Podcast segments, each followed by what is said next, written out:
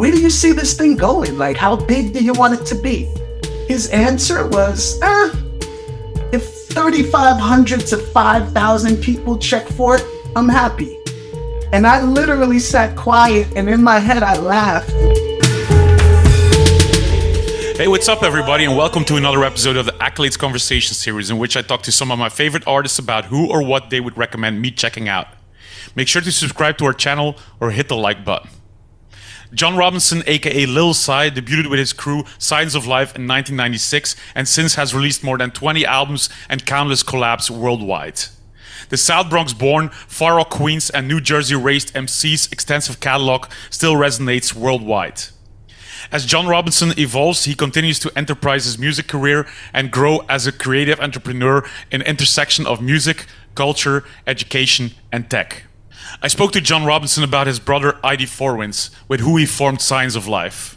If you are into my illustrations, please check out my illustration book Accolades, which you can still get on craterecords.be. This is what John Robinson had to add.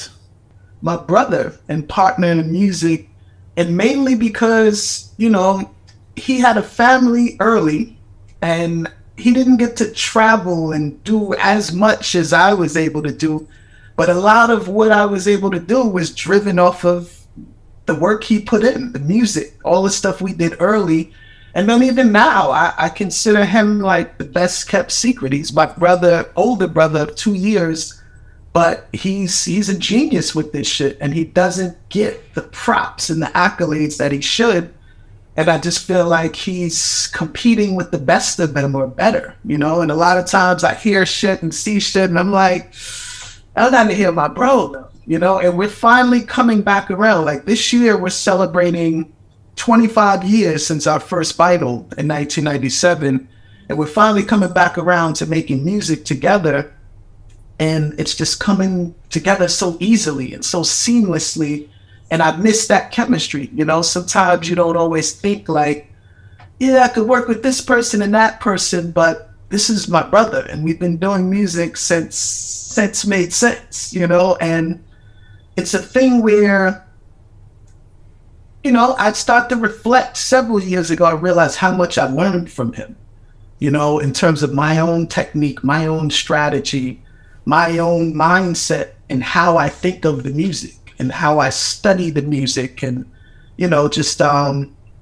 really being a a fan of the music and artists, but a student of the game, for lack of a better expression. Like really studying the field, being up on who's who. So that's how we started. We knew if it was dope and it was in the world, we knew about that shit, you know, or we knew someone who put us on to it. And that's how it began. But to fast forward it, I mean, I, I just feel like he's still making some of the dopest beats on a high level and some of the dopest rhymes, you know, and just very versatile and very masterful and quick. And I never really admit this to him, but when we're in the studio, I'm like, fuck, I gotta, I gotta play catch up. Like, I, and I don't know if it was because he hasn't really been putting so much music out for public consumption and he's just kind of been in this zone. But yeah, when we create together, I'm looking at him like, shit, you're finished? Like, whoa, you know, so that would be, and even when I thought of the concept, that was the first name and person I thought of just because it's real to me. What thing of him is the, the thing that somebody should check out, first of all, out of yeah. just to get a and an idea of, of, of what you're talking about? Yeah, that's a great question. Um, you know what? We have we have a song called "Yikes," Scienz of Life, "Yikes," and it actually features bless his soul. It features MF Doom. You know, the reason I chose that song is because it was a song we did like circa 2001 and it was when my brother was really coming into his production and starting to get this sound that we were like, yo, that's that's the soul, that's the jazz, that's the vibe we're looking for. And we tested it out by going to Doom Studio and pushing play on the beat. And he's like, yo, I want to get on this one. And I'm like, and I already knew. I'm like, yo, you, you're really coming into this sound. And our whole vibe was, you know, we listen to jazz music, we listen to soul music, and our approach was to celebrate the music that came before us. Like, come with a sound that's our touch, but celebrate the music. Don't let it die. Don't let the legacy just wither away. But that was a song that not only just to me felt like, okay, he reached a new level of production, but even his rhyme on there, you know, just a classic rhyme, classic joint. And at the time, we were we were all studying and making beats. And you know because we didn't we didn't start producing and recording ourselves till about 99 um, and this is a couple years after our first vinyl. And i felt like at that point literally me and a third partner stepped away from the beats and said you know what you should just produce the beats mostly we'll add our input and that's what we kind of just how how was the how was the vibe like uh, early two thousands uh, in New York? Like I, I can imagine like coming after that first generation in the, in the eighties and the nineties. Yeah. Been hard to like keep pushing like that. It, was that was that all over the place, or or or was that kind of hip hop still popping? Uh, you know what? It was it was an interesting time, right? Because it was for the independent. It was still a time where you could partner with a smaller label and get your music to the world. You know, distribution was still popping. People were still going into retail stores and buying physical products. And I felt like the shows was the driving force. Um, the first time we traveled internationally was May 2000. We toured Italy. Mm-hmm. But we not only toured Italy, bless his soul, we got booked by Phase 2 original wild style graffiti artist. And this is someone that we never met before, but we grew up in the same neighborhood in the Bronx, but never met him. And it was magical because, you know, he's an older guy, and about the third day, he admitted to us, he said, Yo, I think I know your family. And he started naming fucking family members, and it was just like, well, you know, it blew our minds. But was, was Doom was Doom as big uh, back then as he is now, or do you think he got bigger by by the legend that grew around him? Put it like this: it's it's so ironic, right? Doom. I remember that sitting with him at an interview, and this was 2001, 2002, and we were in Atlanta at the time. So when we made that song I'm talking about, we all lived in Atlanta, Doom as well. And he was in this interview and they asked him, they said, So, I mean, where do you see this thing going? Like, how big do you want it to be? His answer was, eh, if 3,500 to 5,000 people check for it, I'm happy. And I literally sat quiet and in my head I laughed and said, Are you kidding me? 3,500? I was like, Bro, that's what, like 3 million? Like, you know, come on, man.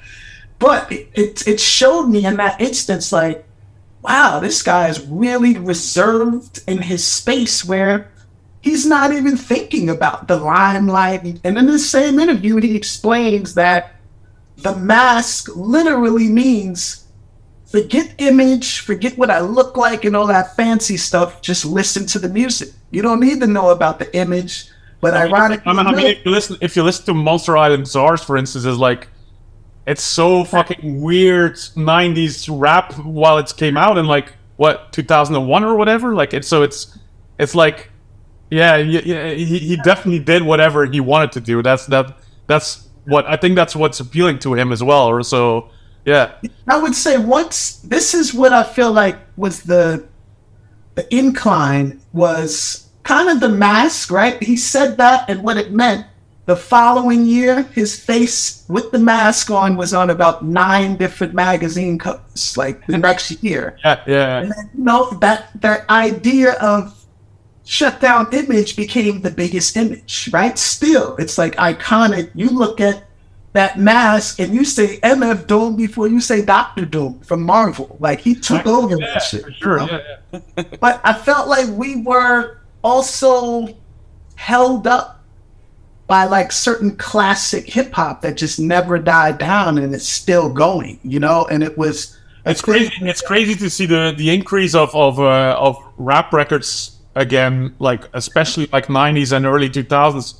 Like I remember a time when we were making music in the beginning, like vinyl sales went backwards around like 2008, 2009, and then like it all of a sudden, like five years ago, it all of a sudden went back, which is so fucking awesome to see. Oh, it's Yeah. sometimes it's unbelievable. I see some of the numbers with vinyl sales, and I'm like, nah, that's not true. And then I do my research, like, wow, these, you know, these vinyl records. And I guess it's it's that psychological thing, right? You take some shit away, or you make me feel like I can't have it. I'm gonna go for it more now, you know. And numbers, like how how how should I see that? Like how many vinyl of your Yeah, first? I feel like the first albums, um, well, the first vinyl, like the 12 inches, came out on um, Fondle 'Em Records. Mhm. It's a label started by Bobbito from Stretch Armstrong and Bobbito radio show. We were surprised by the success of it actually, because you know it's it's a 12 inch vinyl. We're thinking more. We're not going to make a bunch of money off this. This is about getting our name out and promotions and you know starting to do shows. But as I remember, shoot, we might have read up for both records like three times, three different represses. You know, he's handwriting the accounting, showing us the numbers, handing us checks, and we're like, oh shit. So I would say it's safe to say those first vinyls, I would say about eight to ten thousand copies each. That's You good. know? Yeah. And this was a time where personally I feel like because of um because of the time and the era, but more so because of the international appeal, especially because Stretch Armstrong and Bobbito radio show was kind of boutique to the New York tri-state area, but then tapes started to circulate. People would record the shows. There was a lot of people in the military going back to Germany with the tapes and, you know, Japan, etc. So these tapes start to travel. And then before you know it, by the time we got to Europe, it was like people knew us already because of those first records. They're like, oh, hell yeah, Stretch and Bob, Lyricist Lounge, you know. And I, I got to give shout out to Bobbito, the Lyricist Lounge.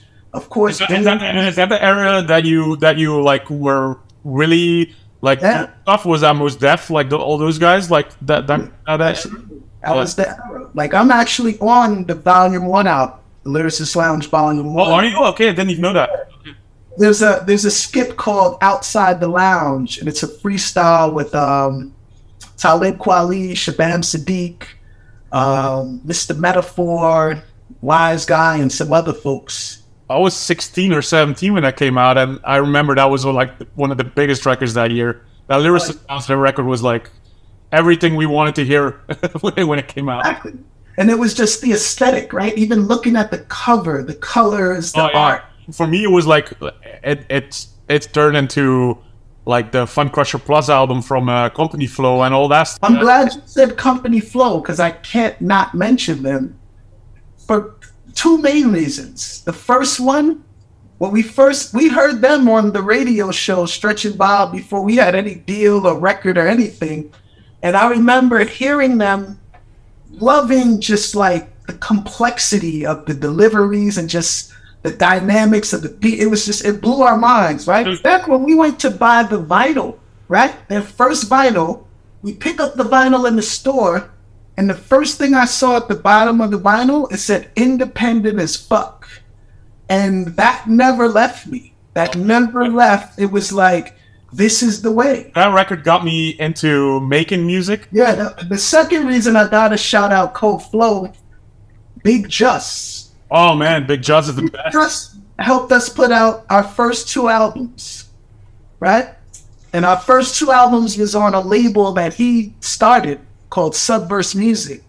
But that label, yes, Subverse, that label's also the label that re-released Operation Doomsday and put out Black Bastards KMD for the first time. Oh really? Wow. Okay. I, I felt like that period. We were all here in Atlanta. That started to take Doom to the next level because not only did Operation Doomsday just get more light and press and media, you know, because Bobbito put it out first on Fondle 'Em, but Bob's outlook was more fuck promotion, let people find the music. We're not doing that extra shit with flyers and stuff. Fuck all that shit. Put the music out, let people find it. But Subverse was more like, you know what? If we're gonna re-release this thing, let's go hard. Let's go hard on press. Let's tell the backstory.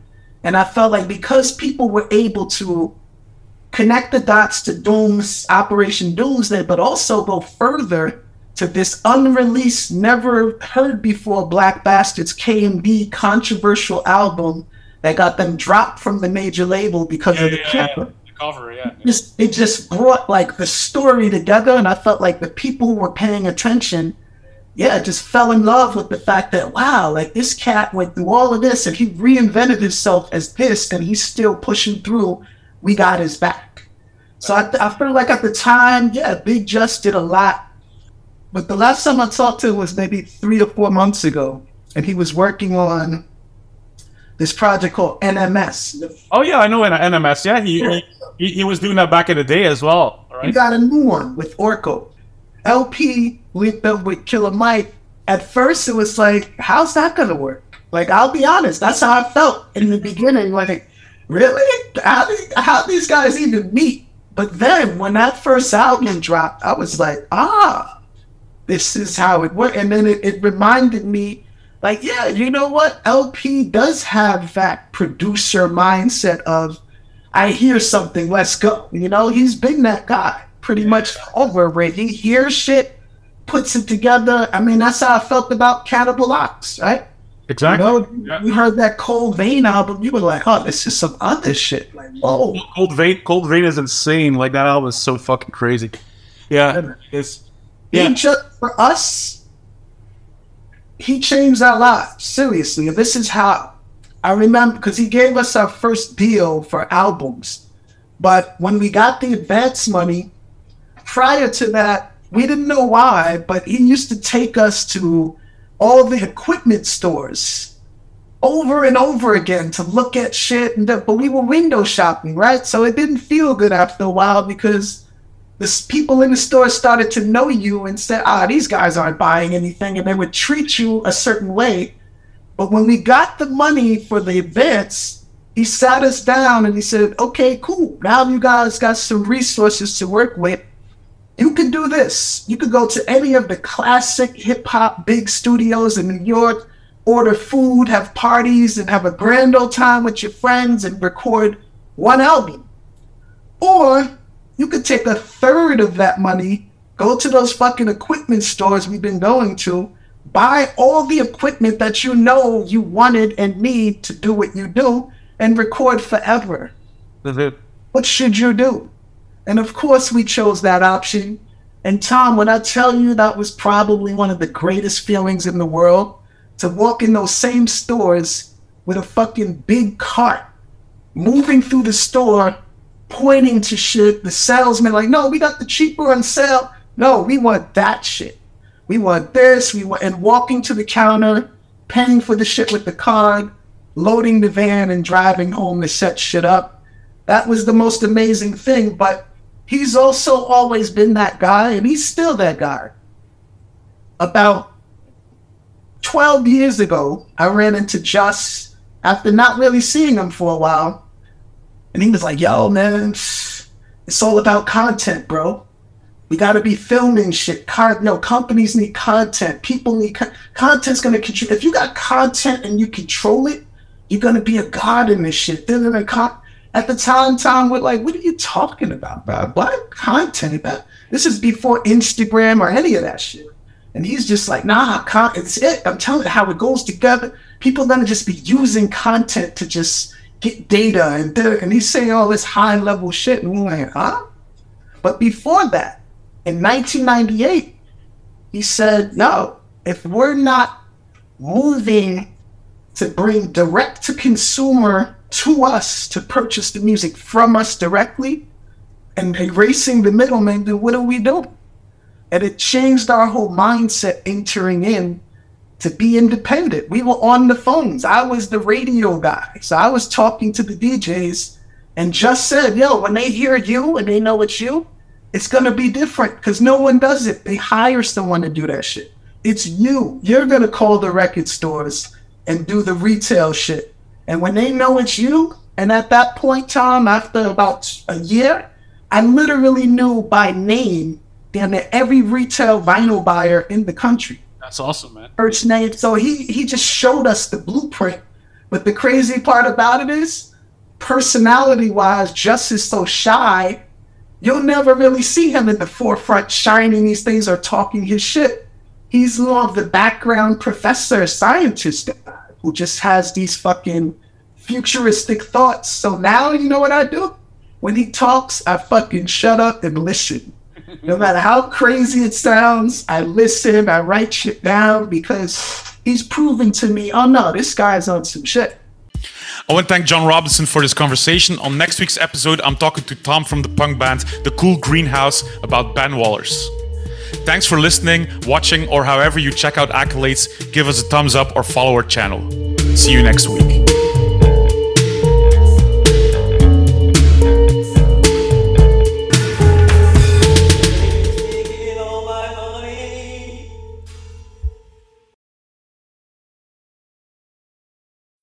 When you need mealtime inspiration, it's worth shopping Kroger, where you'll find over 30,000 mouth-watering choices that excite your inner foodie. And no matter what tasty choice you make, you'll enjoy our everyday low prices, plus extra ways to save, like digital coupons worth over $600 each week. You can also save up to $1 off per gallon at the pump with fuel points. More savings and more inspiring flavors make shopping Kroger worth it every time. Kroger, fresh for everyone. Fuel restrictions apply.